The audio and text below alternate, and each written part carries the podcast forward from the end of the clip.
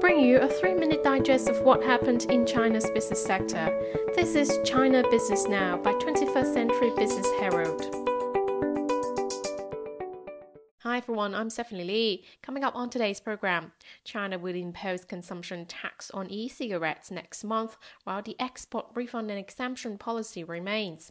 And the State Council rolls out regulations to promote development of individual businesses. Here's what you need to know about China in the past 24 hours.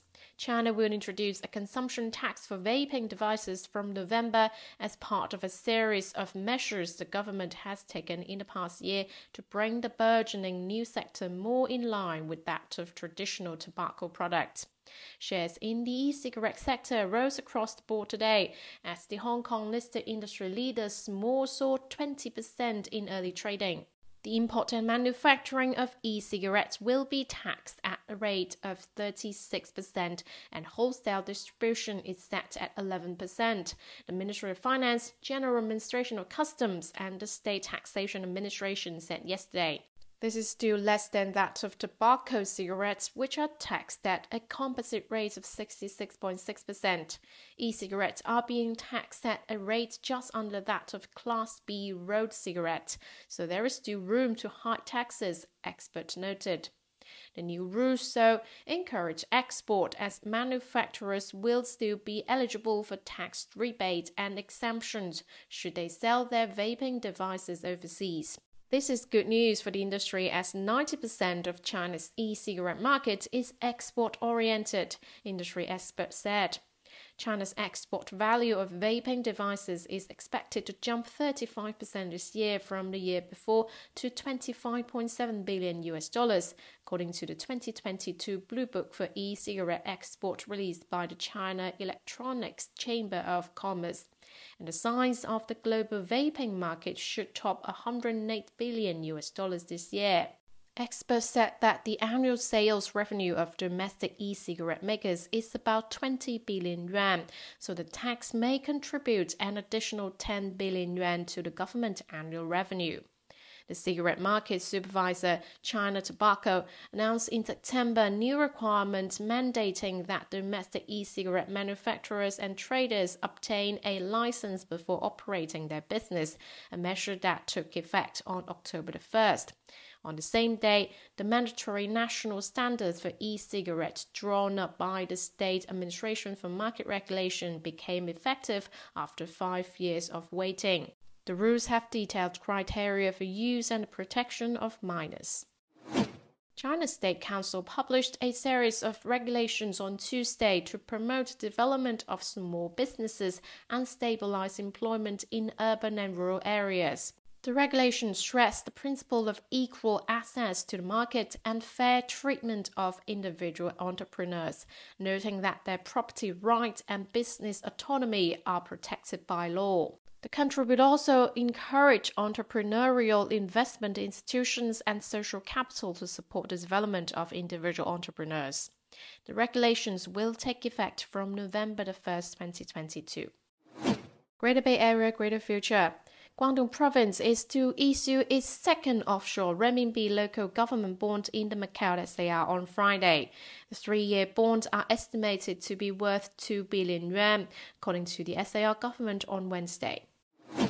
South China's Hainan Province on Monday announced a plan to issue up to 5 billion yuan of offshore yuan local government bonds in the Hong Kong SAR, with the proceeds to be mainly invested in the maritime economy, environmental protection and livelihood projects.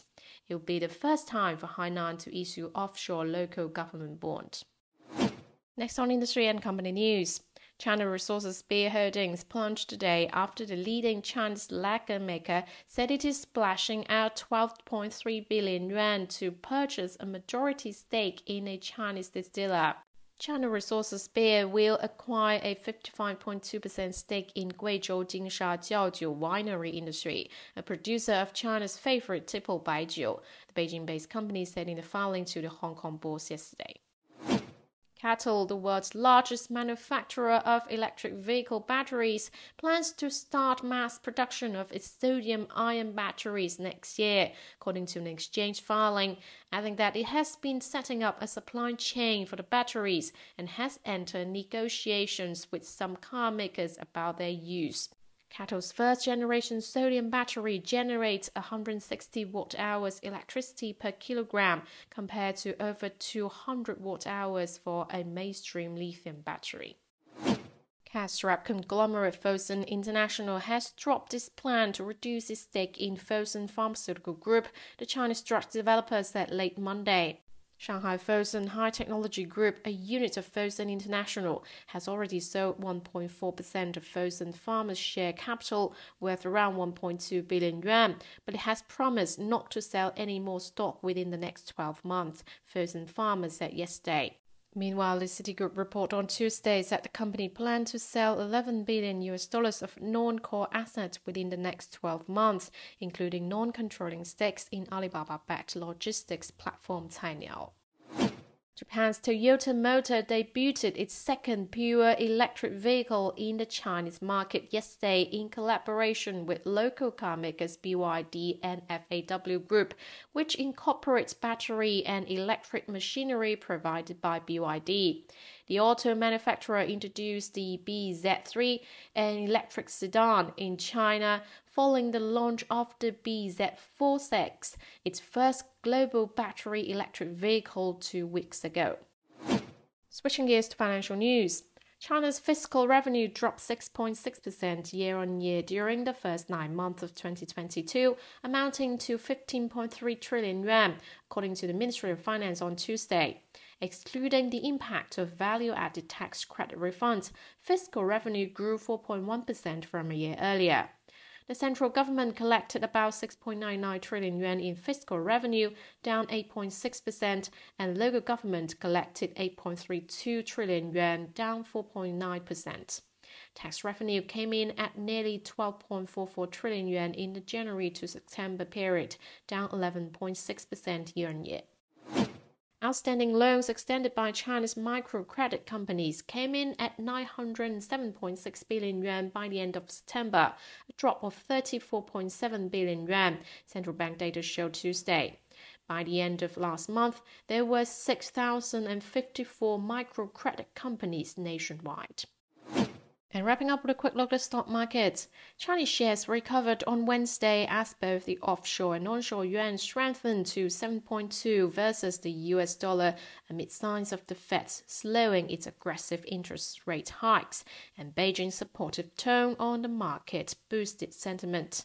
The benchmark Shanghai Composite gained 0.78% and the Shenzhen component rose 3.54%. Hong Kong's Hang Seng Index rebounded 1%, ending a 5-day losing streak, while the tech index climbed 2.48%. That's it for today. Tune in tomorrow on China Business Now by 21st Century Business Herald. Goodbye.